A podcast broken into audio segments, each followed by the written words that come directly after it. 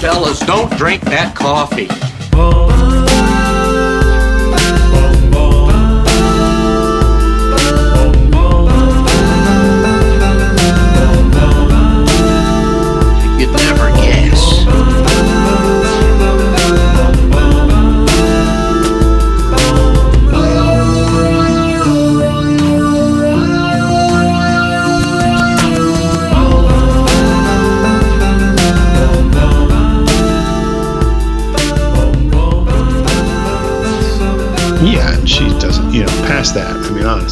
Is she gonna listen to this? she can't tell time. That's cool. I Um, wish I, I wish I couldn't tell time. You can tell people welcome back. Just don't call me late for dinner. uh, welcome back. Why don't you do? Why don't you do one of these? We're almost at the end. Why don't you do one of these? Come on. What do you want me to do? Like- the intros? Yeah, do the intro to the show. Oh, uh, hi, I'm Sean. This is Fish in the Percolator. Follow us on Twitter at PercolatorPod. You can email us if you want, percolatorpod at gmail.com. Visit the website, fishinthepercolator.com It's slash gov Yeah, it is dot com. dot edu. Is that what I sound like? dot blogspot. Uh, I'm no, that's not what you sound like. I was doing Andrew Luck doing an impression of you. I'm too depressed to go on. I can't do it. That's amazing. All right, let's get it going. Here we go. Come on. Andrew Luck sounds way worse than that. Oh. Footballs. I went to Stanford. I read the. It's like I can't even do it. He's an amazing quarterback, though. Great. He sound. He doesn't have a chin, and he sounds like he doesn't have a chin. it sounds like he doesn't have a voice box too. Oh. Oh man. Yeah. Um, he's had. He, what a horrible life he has. Yeah, you got to feel bad. know. I don't know how he's coping with his terrible voice. It would be rad if after he retires, he's like wants to get into doing audiobooks. Hey, every, hey everybody, this is Watership Down, as read by Andrew Luck.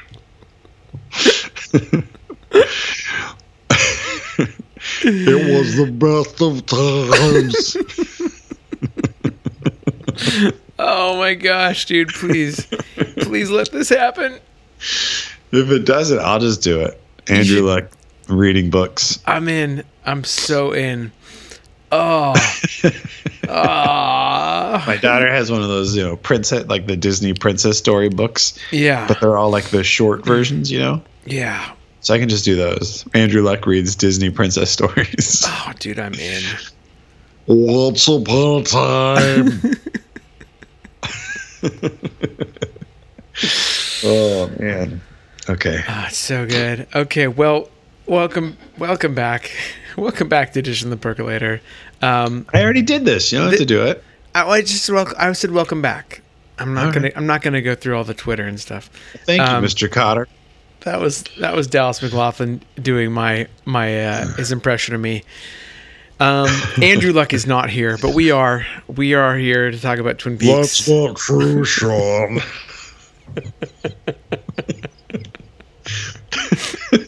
We're not gonna get through this one, dude.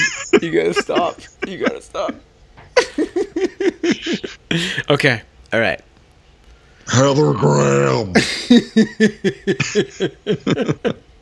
If you don't Uh. if you don't know who Andrew Luck is or what he sounds like, Google can fix that for you. Um, Yeah, just Google it and you'll you'll understand. You'll get it real quick. But we're here. We're here. We're back. We're here to talk about episode 19 of season two, which is uh, the tr- the title for this one is Variations on Relations, which is just that's that's one of the worst. Um, this was written by Mark Frost. On the variations of relation. nope. Who who sang that song by the way? Who sang "On the Wings of Love"? I think wasn't it Lionel Richie and somebody else? Was it? Was I it don't. I Hall can look Notes? Keep going. I'll look it up. Yeah, look that up. Um, this was written by Mark Frost, who we know, and Harley Peyton, who we also know. Uh, it was directed by, I think this is his first episode, Jonathan Sanger, who I don't know. I'm not like really familiar with his work, but um, he directed this episode. And uh, did you find out who sang "On the Wings of Love"? Looking it up. Keep going. Well, I mean, about we're about to start, so I just thought maybe we could get that in there before Ah, just go ahead. Okay, so um, one note I had about this is that, and maybe this is because they can't change the credits, but it listed Joan Chen in the credits of this, and I was like, Josie is not in this, is she? Uh, Do you remember? Like, we know so, that no. Josie has a brief cameo in the last one when she is kind of shows up in Hank's uh, or in Harry's vision, but um, but, I But don't that was think- the last episode. Yeah, I don't think she's in this one, but Joan Chen is left definitely listed in the credits, and that may just be one of those things where she was in the credits and they couldn't change it. Um, but anyway, um, so this episode starts back uh, at Owl Cave, your favorite cave. Um, Jeffrey Osborne.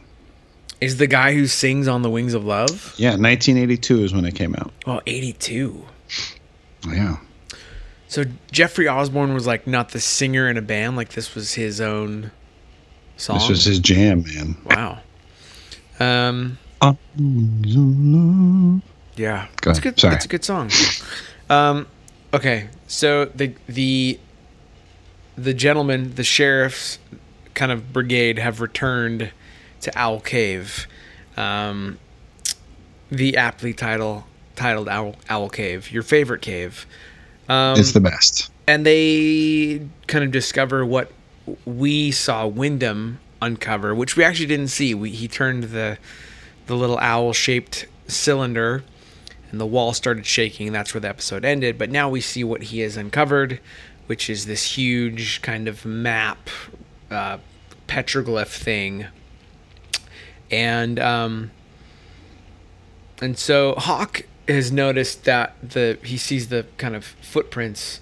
He notes that it's the same tracks that he saw outside um, the power station the night that you know kind of all hell broke loose Twin Peaks, and that's when they you know Windom had kind of broken into the sheriff's station. Coop is worried. He says, you know, what would Earle be doing here? Um, he's afraid to find out, and uh, he asks Andy to kind of copy down the, the petroglyph that's on the wall. Which, how is Andy going to do that? Is Andy like an art major? Well, maybe he's like an idiot savant, you know? Uh, Like he's a moron, but he can paint like, a he does. mofo. He does a really good job later on in the He does. sheriff station. Yeah. So maybe he had a camera. You know, maybe like took some photos. Um, I mean, we know he can. we, we know he can spelunk. So um, back in uh, back in the flute hut, uh, Windom is is kind of giving this speech about a place that we've heard of called the White Lodge and he talks about how it's this place where the sounds of innocence and joy fill the air. Uh, he refers to it as, as a ghastly place reeking of virtue. Uh, but he says, "Don't, don't, you know, don't fear. There is also a place called the Black Lodge, which is a place of um, unimaginable power." And we, at this point, we notice that we have a guest um, who has joined us, who's not Leo. It's this guy who's just like kind of a punk rocker, and he's Yeah. hang- he's hanging out while while Windom is giving this speech. Um, Didn't it remind you of uh, one of the surf punks from Back to the Beach? dude, totally. Yes. That's immediately what I thought of. what was the name of their gang?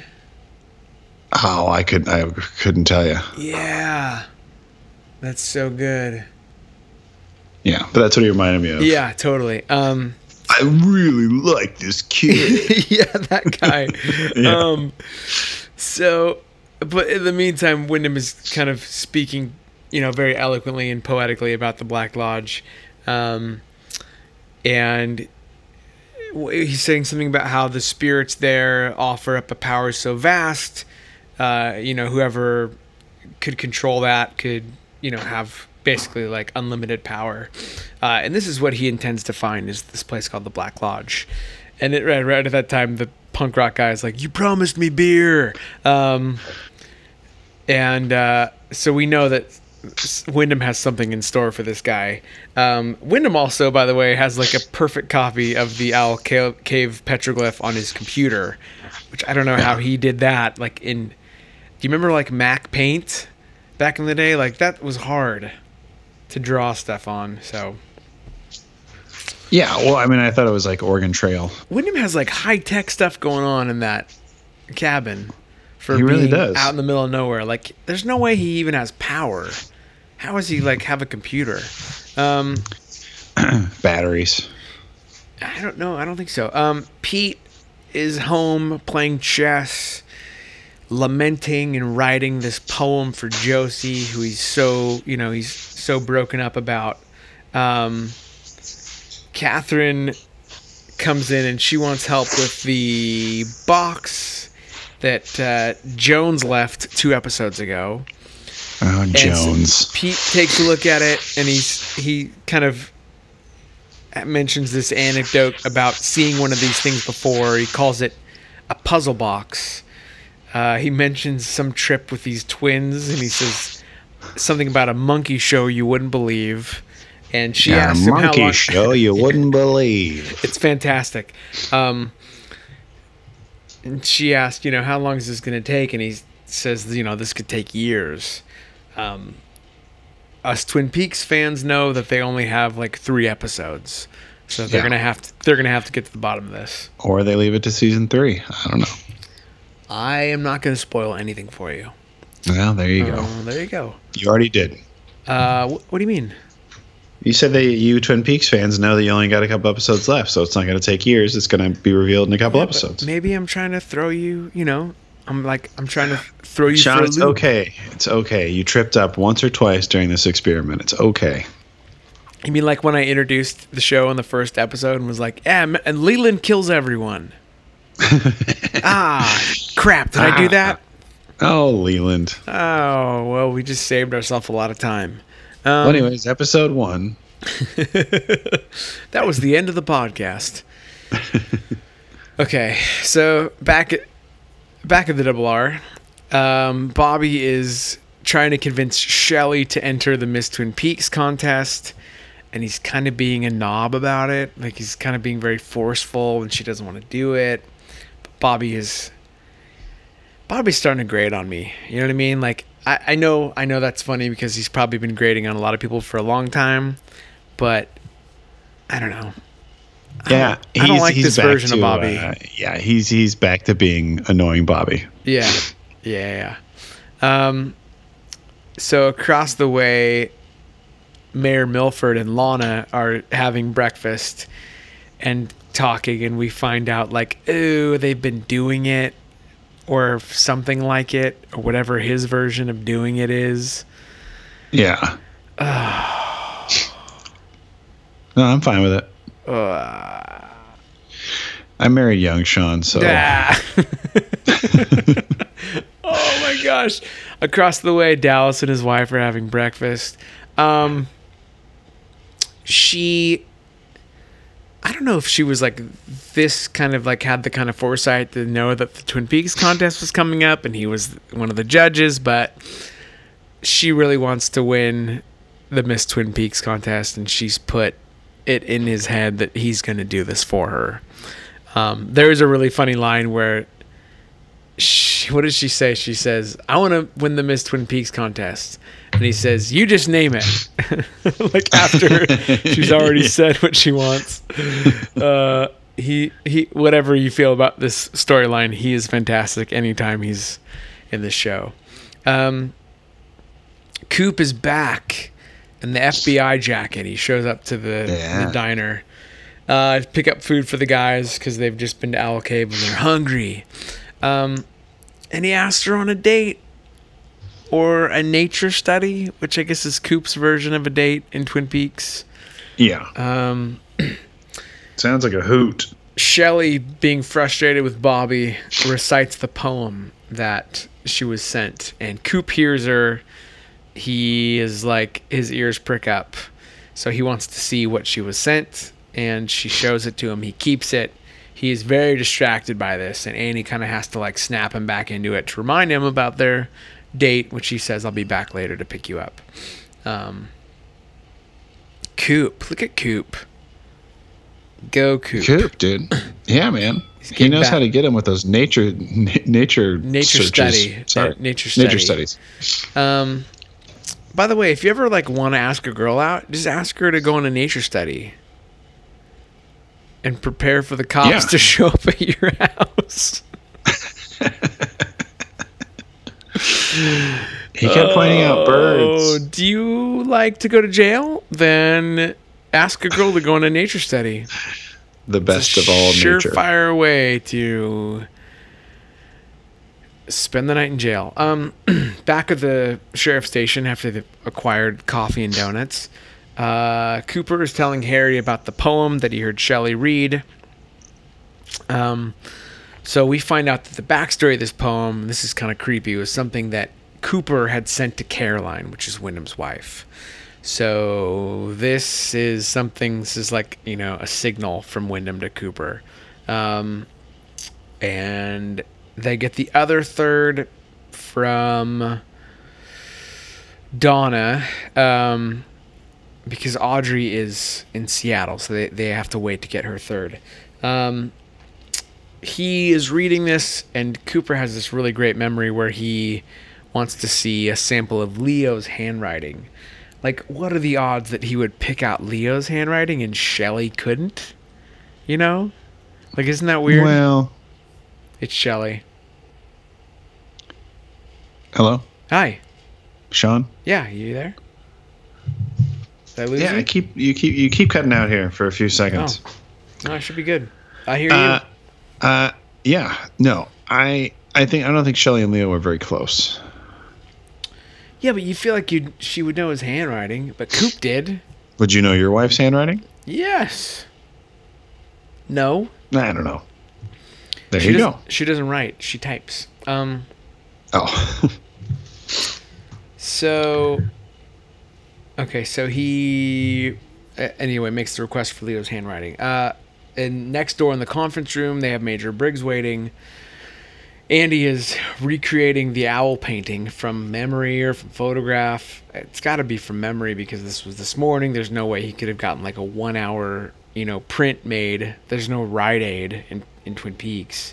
Um, so Coop comes in. He talks to Major Briggs about all the different cases they're involved in, but he says he thinks that they kind of all are intertwined, and he wants Major Briggs' help in help, like kind of figuring all this out. So what he wants to know from Major Briggs is what was Windom Earle's involvement in Project Blue Book, which we know, you know, Major Briggs is that's what he does. Um, yeah. Briggs mentions the petroglyph, which he says he dreamed. So he actually is like correcting Andy while Andy's drawing it. And Major Briggs had not been to Owl Cave. He had just seen this in either his dream or when he was kind of that time when he was missing in action. Um, when he's talking about that, we see that hooded figure we saw when he was abducted. And then we see the owl in a fire. Um, Major Briggs says he's going to help them. Um, Cooper then gets the Leo sample of his handwriting and kind of compares them and knows that Leo is actually the one under the direction of Windom who, you know, wrote this poem. And I feel like it's like this moment where you, it feels like the show is back, kind of, in a way. Um, Uh, at least I feel that way until the next scene is Dick Tremayne with his nose all ban- all bandaged up. And they're doing a wine tasting benefit. Oh, Okay. oh yay. Um, but it is kind of a funny scene where he makes sure Ben Horne is going to take care of the damages to his nose. Um, it, Ben is wearing like this weird. It, he has like the the like barbershop pinstripe, like kind of pink red pinstripe, and then the weirdest tie in this. I don't know. Um, Yeah, I like I, I like this version of Ben so far. some I know you don't, but I some do. strange costuming happening though in the second season. Maybe some of the some of the biggest like what is happening here with some of the outfits. There's another really good one later on in this episode. Um, back at Windom's uh, hut of flute. He's dressed up as like Rosie the Riveter. I don't know. He's got like the bandana on his head and the the overalls. Um, the punk rock guy is in this huge chess piece. He's drinking beer, and he has a funny line where he's like, "I'm pumped." Um, but Windom's got a crossbow. Crossbow. We kind of, you kind of, kind of felt like uh, something bad was going to happen to this guy, and he asked Leo to fetch him an arrow. Um, but Leo, as bad as bad of a guy as Leo is, Leo does not want to fetch Windom an arrow, so he sh- he zaps him with that kind of collar he's got. And the punk rock guy's got a line about like, "Don't zap the geek. How am I supposed to get my beer?" Uh, and I then love him. Windom has this speech about how, like, you know, mankind has been searching for the answer to what happens after you die, and you lucky boy, you're about to find out. And he gets shot, and it's very, like, TV shooting where the arrow gets shot, and you look over, and he's already dead. Like, there was no Yeah. suffering.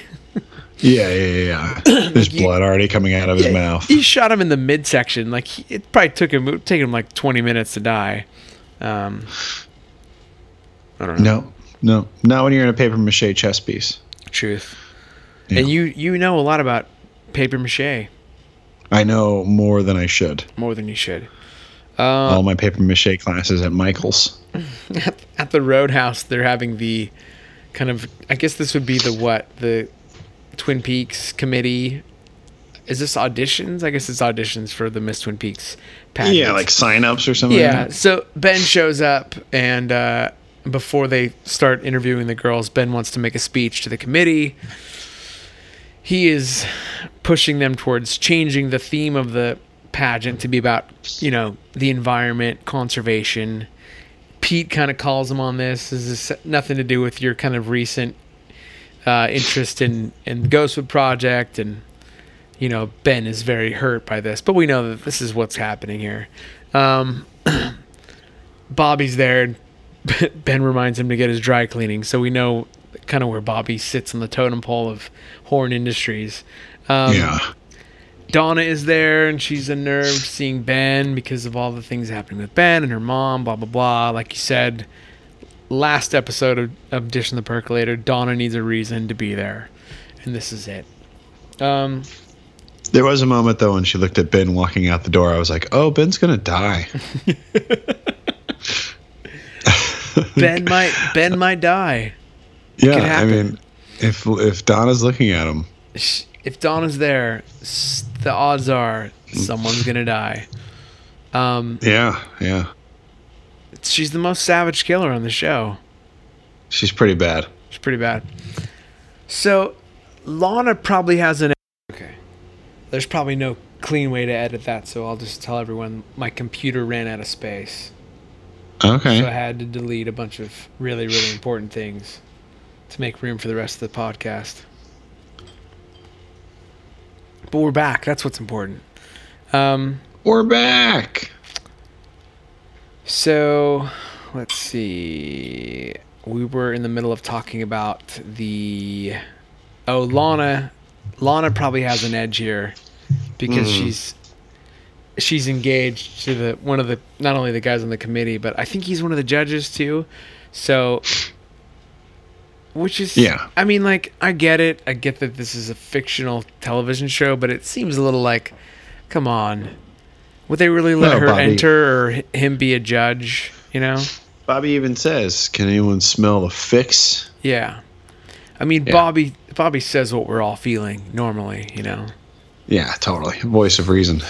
But there is a great part of the scene where when Mike shows up with Nadine, because Nadine's going to enter, Bobby pulls Mike aside because Bobby wants to know, and we all, so do we all, want to know Yeah. what is happening with Snake and Nadine. And Mike very calmly is just like, "Do you have any idea what sexual maturity and superhuman strength can result in?" Yeah. And then, like, kind of, you know, with no dialogue, whispers something in Bobby's ear, and Bobby just like screams and loses his mind. And it's, I just wrote Yeah. it. It's fantastic writing. You know what I mean? Like, whatever he said, Yeah. it's, it's just awesome. Um, Little story about Snake and Nadine. do it as no, no, no. Do it as Andrew Luck. Old story about Snake and Nadine. I can't do it. I can't sing as Andrew Luck. I can't do it. Oh, Can Andrew Luck sing? That would be fantastic. that would be fantastic. Um, Um, can we we need to pause for one second? Sorry. yeah, that's fine. Okay. Do you All right, need? Do you have to delete some stuff off of your computer? yeah, I do. Oh, hold on. Okay. I've got a lot of editing to do in this one. That's if they were just like sitting somewhere and she would grab them or something. It, it wouldn't make sense for them to be down here. Like- Sometimes were they not in your bag at all, like in a glass case? No, I definitely never with me. Guess who's back? Back again. Shady's back. Tell a friend. That also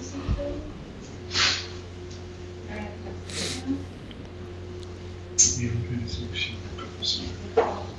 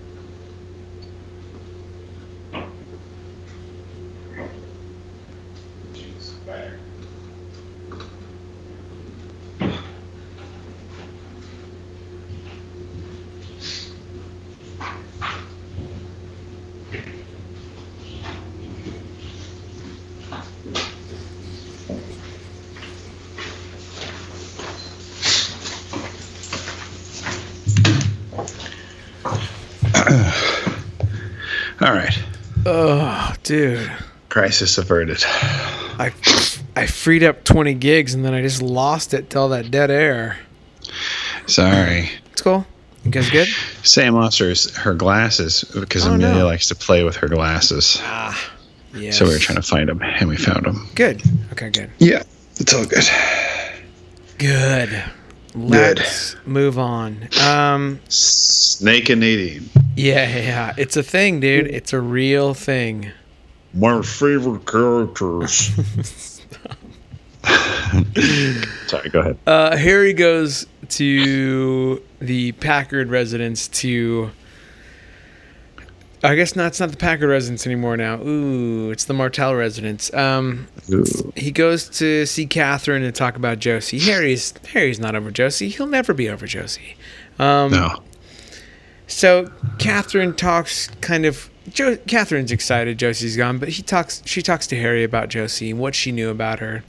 Kind of that you know, from her standpoint, Josie kind of just showed people what they wanted to see, um, and you know that's c- c- just kind of who she was. She used that to her advantage. Um, Catherine then shows um, Harry the, the puzzle box. This is something that she's trying to get to the bottom of. Uh, Pete shows up, and Pete, I think, I think she gives it to Pete, and he drops it, and it's the like, the most over the top theater delivery of the word Butterfingers of all time. she goes, Butterfingers. It's like so. if I do a soundboard for season three, that is so gonna make it on the soundboard. It's so good. Uh, Butterfingers. Hey, is Pete alive still, like in real life? No, dude, he's dead. Oh. Okay. Rest in peace, Jack Nance. He's so good.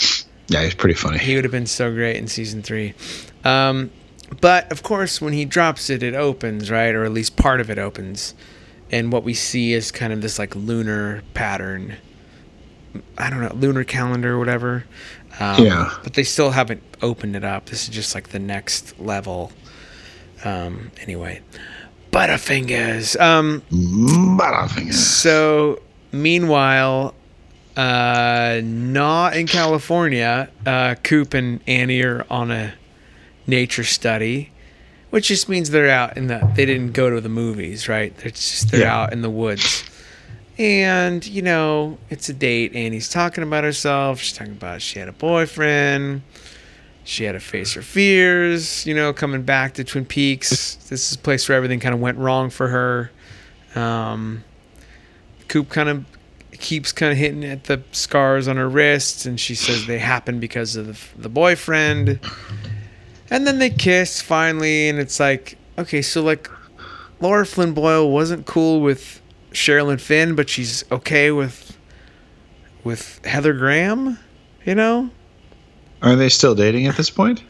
I mean, I get it's like Twin Peaks didn't last for very long, so Huh. maybe not. But anyway, um, so the, the but we've we noticed that this whole time, and since the beginning of Annie and Cooper's relationship, Windom Earle has been there watching. He's dressed as a fisherman on the you know on the side of the lake that's definitely not in Southern California, just kind of watching them. and uh, you know, Coop, this is this feels bad. This feels bad for you, Coop. We don't like we don't like this. Um, so over at the Great Northern, they're having the you know charity wine event. That Ugh, just skip through this.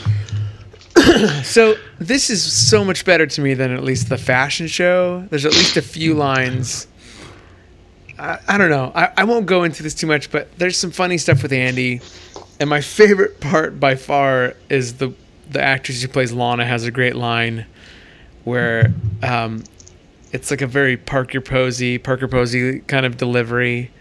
I forget what he asks, but she goes, by smelling. Um, yeah, yeah, yeah. You're it's totally pretty, right. It's pretty good. This this Yeah. is not as bad as it could be and would have been had other people been writing or directing this episode. But yes, It's let's true. let's skip through it. Um, and we'll have to skip through more. They they cut they kind of chop this up. One thing I wanted to say before I forgot: watching Coop kiss is like the weirdest. Yeah. Like Yeah. it didn't look right. Anyway, go on. I feel like it was hard. It was hard to watch him. Like I don't think it's because of how he does it. It's just you're not used to him being. Oh, see, I That don't think it's how he does character. it. I think it's totally how he does it. It doesn't look. It looks weird. Is it, It just like it. what episode? Which know, maybe- which which um which one? Which Superman is it where he like kisses Lois Lane? Oh, with Kyle MacLachlan, I think No, it's. no. Uh, no. What Superman movie? oh God, I for, I, I couldn't remember. I always felt it was weird when he was like romantically involved. I feel the same way. Sure. like I don't want to see him be like that. He's like Superman, right? Yeah, You, you don't like get seeing him because he's just so moral and good that it's hard to see him like Yeah. be a human being. You know, I feel that way about Cooper sometimes. Totally. Which is, unfair right. because he's a man. All right, let's move on. Um, okay, back of the double R. Uh, Gordon Cole is having pie with Shelly Johnson. Um, yeah. Coop shows up, and I guess I didn't notice this in the last scene, but like, what is Annie wearing? she looks like straight out of Little House on the Prairie. So I know that like she just came out of the convent, but like it's so weird and bad. This probably Yeah. should it should, probably should have been a deal breaker for Coop, by the way, right? Like Mm, I don't think Coop's not in it for the body, bro. Yeah, but it's not about that. It's not that. It's like her taste in clothing is so strange. Like, did she I- kill, did she dig up a grave and like steal that outfit? I know. don't know. So anyway, the two of them join uh, Gordon and Shelly for pie, and um, turns into this like double date, which is funny because someone else like serves them because no one is working at the double R at this point. You've got you know the two of them who would normally be there, and it's some waitress we've never seen before brings them pie. Um, and there's Yeah, I was going to point that out. Yeah, think it's we've always talked about who works at the double R and then some woman we've never seen we've, before. we've never seen like they have to have people there to, to work um, so there's a great moment where gordon turns to shelly and he tells her before he loses his nerve he's going to kiss her which of course when that happens bobby walks in and he's like what is happening um, Great line.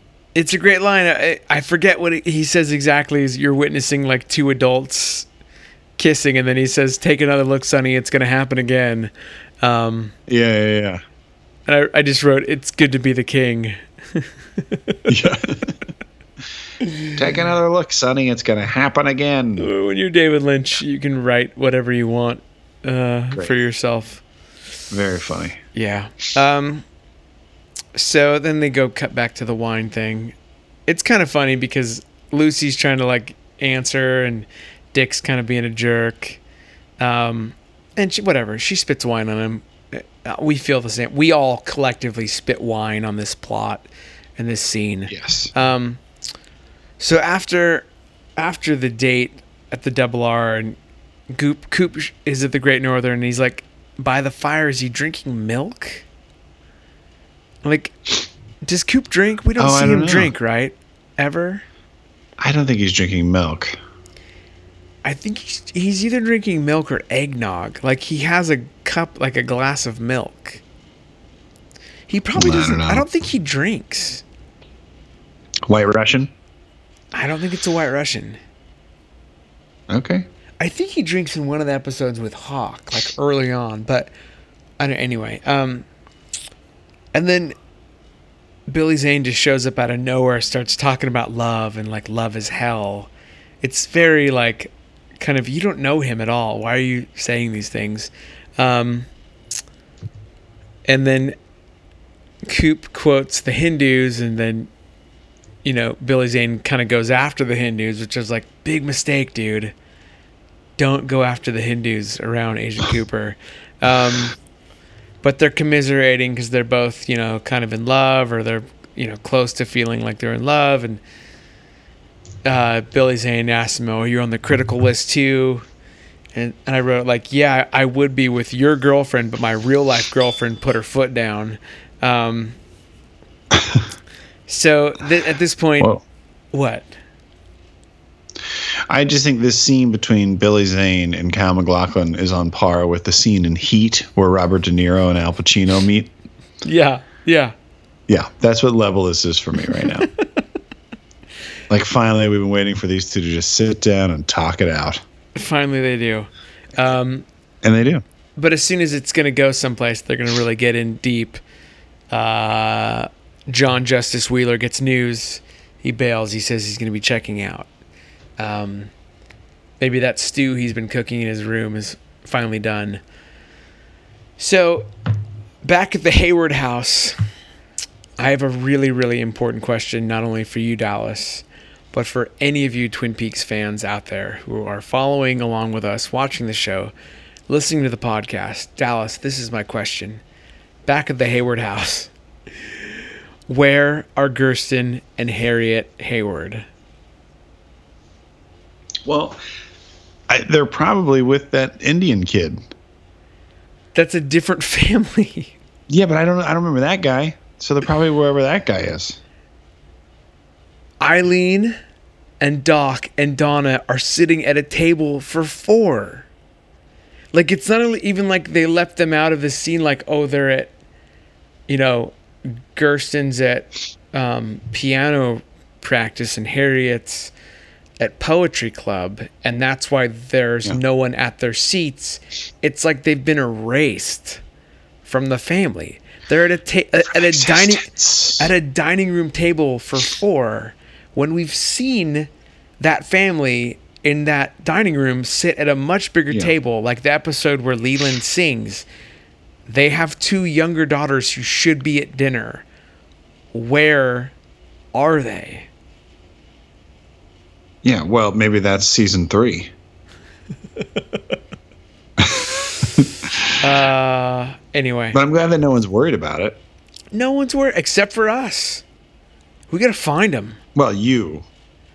I forgot me? they were. They, it's yeah, just I forgot about them. it's strange to me that they could not like did they not want to pay alicia witt to be in this episode if you're That gonna have a family dinner with this family like they should be there. It just feels like lazy production.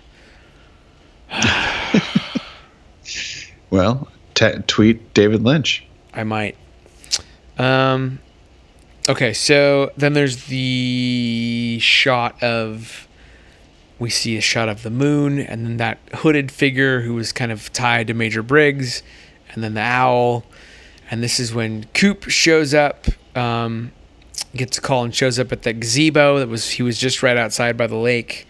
Uh, andy is there and he's brought his metal detector. Harry says that um, you know there's no sign of a bomb. Cooper has everyone move back uh, but we kind of know what's in the box. Um, What's in the box? he kind of does this elaborate thing with the gun and it's kind of him showing off but like he ties a rock to some police tape to the box and then instead of just like using more police tape to like back away and just pull it he shoots the rock with the gun which is just i guess it makes for better television. Um, It's impressive. but then we see that you know it's uh, the punk rocker in the chess piece and there's a sign on it that says next time it will be someone you know and Windom has delivered his message. And in that uh, ends episode 19 of season 2 of the show twin peaks. Dallas what did you think? Where's my beer? don't zap the geek. Um, well, we moved through this episode pretty fast, and I feel like we did that because we took out all the stupid wine part. which is fine uh, Because there's a lot, there's way too much of the wine tasting thing. yeah yeah Like I hated the wine tasting thing, like you hated the pine weasel, okay and I hated it because it was just so goofy and had nothing to do with anything. Like him dipping his nose in the wine and it getting more and more pink. I like I got the joke and that's fine. But I was just like, I wanted like there's actual stuff happening in this episode. Can we just get to the stuff that's happening? I think that's a really I think that's a uh-huh. really good point. Like I feel like this is where the show kind of comes back. And I think what I think the problem is is that people liked Lucy and Andy in the beginning. sure. However, the the way that they portrayed them, their kind of characters were something that people liked. So I think it's them trying to pay, kind of play to the gallery, thinking, Yeah. oh well, we're bringing Lucy and Andy back into this. But at this point, it's just kind of like they're kind of tough to save, so it does it just doesn't work. Yeah. Um, but I'm guessing that's why that they have that in there. Um, but yeah, I, I, you know, I, I agree. It, it should have been a lot. It should have been a scene that was much shorter. They didn't need to cut back, you know, into it as many times Yeah, as it's they like three did. times, I think. because, yeah. like you said, you're right. That we finally have a plot moving forward. Eh, Like you know, Windom Earle has been a part of this whole season, even going back to the early, early episodes where Albert mentions him. But stuff's finally kind of starting to happen, and and you're Yeah. right. It's just kind of a distraction. So Yeah, it's annoying. There's stuff with Windom. Uh, like even the Twin Peaks pageant is more interesting to me than any of this. Sure, Uh, sure. The whole Ben Horne thing with Donna's mom, like there's just things happening, and that I'd rather spend time on. Sure, sure, So sure, sure. Yeah. No, I agree. that was very frustrating with me. But all in all, I like the episode. Again, as I talked about on the last episode, I, Heather Graham's great. yes. Uh, Billy Zane's great. Yes. All the like you know David Lynch has been awesome in these episodes. Yes. Agreed. So yeah, all in all, I mean, it's it. I like the. It, it felt the the pace of the episode felt nice, and uh, and I'm feeling like we're reaching a crescendo, which uh, I can only imagine was what they were hoping to do with the death of Laura Palmer, Yeah. and then weren't able to do. So Yeah. No, it, it does. It this is the point where the show kind of refocuses its energy, and kind of we're we're we're getting close. We actually only have two more episodes to go before we get to the finale. So we're wrapping up here. We we have. Uh, I talked about this on the last podcast. Is I kind of have a tentative schedule for how I'm hoping we can get through everything before the new season starts. And so um, I think if we keep the pace we're on, we'll be good. So, uh, but yeah, it's exciting. We only got, we only have three more episodes. We got the movie, and if we can, Yeah. I would like to get you to to read the new book that Mark Frost just put out, um, because there are some other books, but this would be the most, I think, important one for us to discuss in regards to you know this podcast and us moving forward and it also is worth noting this is something that's just happened is that they've announced that mark frost is going to be releasing another book um, that's going to come out at the end of this year actually on halloween. So i'm guessing that means that season three is going to take place between you know the the premiere date is May 21st and I'm guessing it's going to be done before October 31st cuz then that's going to be you know potentially the last piece of Twin Peaks we're going to get. So um, Wow. which is really exciting uh, I you know I, I would like to talk more about that once we kind of get you through everything and get you the book to read um, but yeah, man, we got a lot to do. We got a lot of work. We got a lot of we got to, a lot to dish before season three starts. So well, I'm in. Let's do it. I'm not going to read the book, but everything else sounds good. cliff notes. Can I get you the cliff notes? Only read it if there's an Andrew Luck version. Dude, it's it's a really it's a pretty good impression. Thank you. I'm gonna do it. I'm gonna record some books on tape. All right, thanks, man. Thanks, Dallas. So okay, Thank if- you, buddy. If this is gonna air, let's see. This is gonna air on maybe next week, a week from Friday, so April fourteenth ish. Tell us what is coming up for you after Uh, that. Please go if you live in San Diego. Go to Public Square Coffee House April 20th and uh, see the stand-up show there that I that I put on that I book. awesome. Good lineup. Myself, Derek Poston, Sean Grant, uh, and uh, Jesse Egan. And uh, it's gonna be a fun show. It's a fun show. There's free beer. Cool. Really? Yeah, dude. Uh, it's five bucks to get in, but there's free beer and there's really good food specials. Josh Kimball came last time to the show, Cool. and uh, and yeah, man. So come out Public Square Coffee House in La Mesa, the Village. If you are in the San Diego area, you can also uh, go buy my album. It's on iTunes. An evening of this, uh, that would be lovely as well. And people can find that through your Twitter handle, right? Is it at Dallas underscore MC? That's correct. And that is your your album where you do your kind of one liners. Are you working on like a new album of what you're doing now? I'm doing. I'm working on a new album, but not necessarily of what I'm doing now. I have Okay. a show that I'll be promoting heavily May 23rd, I think it is. Yeah. Uh, it's going mean- to be mean- like you a. mean two days after the season three premiere airs. I guess so. Wow. But I'm doing a one. I'm doing like a one man show kind of a thing About the season three premiere. about Twin Peaks. Yeah. um, I'll it's be, called. I'll be uh, there. I'm gonna fly down. I'm so excited. Yeah, it's called Thoughts from the Owl Cave. and uh, It's called What I Would Have Named the Owl Cave. yeah, no, but I, I am doing a show May 23rd, uh, and it's going to be like a kind of a Mike Awesome. Birbiglia story, a night of stories. Okay. and uh, I'm recording that, and it's going to be called. Uh, I already have a title for it. It's called "The Velocity of Celebration," and uh, I'm excited. Cool, man. Yeah, And that's gonna be. Wait, did you say where that was? That's gonna be? it's going to be the Whistle Stop. Okay. All right. We're going to do two shows. First one I we know of is at the Whistle Stop, Okay. and uh, my good friends at So Say We All are producing it, so that's nice. And Awesome. we'll see, man. Cool.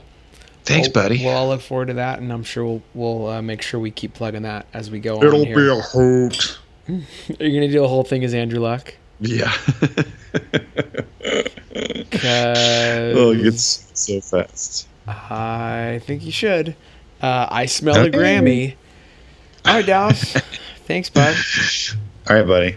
Uh, follow us at Percolator Pod and uh, subscribe on iTunes, and we will see you next time. Yay. Mmm, yeah. Dig that Kurtz.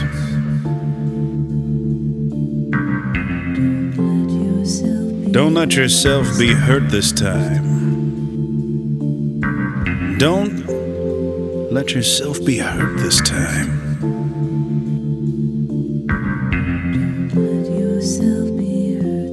Then I saw your face. Then I saw your smile. The sky is still blue. The clouds come and go. Yet something is different. Are we falling in love? Don't let yourself be hurt this time. Don't let yourself be hurt this time.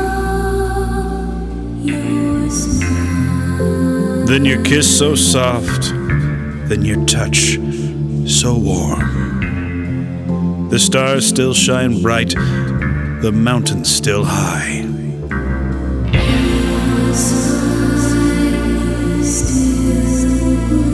Yet something is different. Yes, something is different now. The guitar came in. I feel like I'm floating. Floating above a keyboard and a guitar. A guitar. Are we falling in love? Falling. Falling. Are we falling in love? Mmm. That's the ketchup. I like coffee, donuts.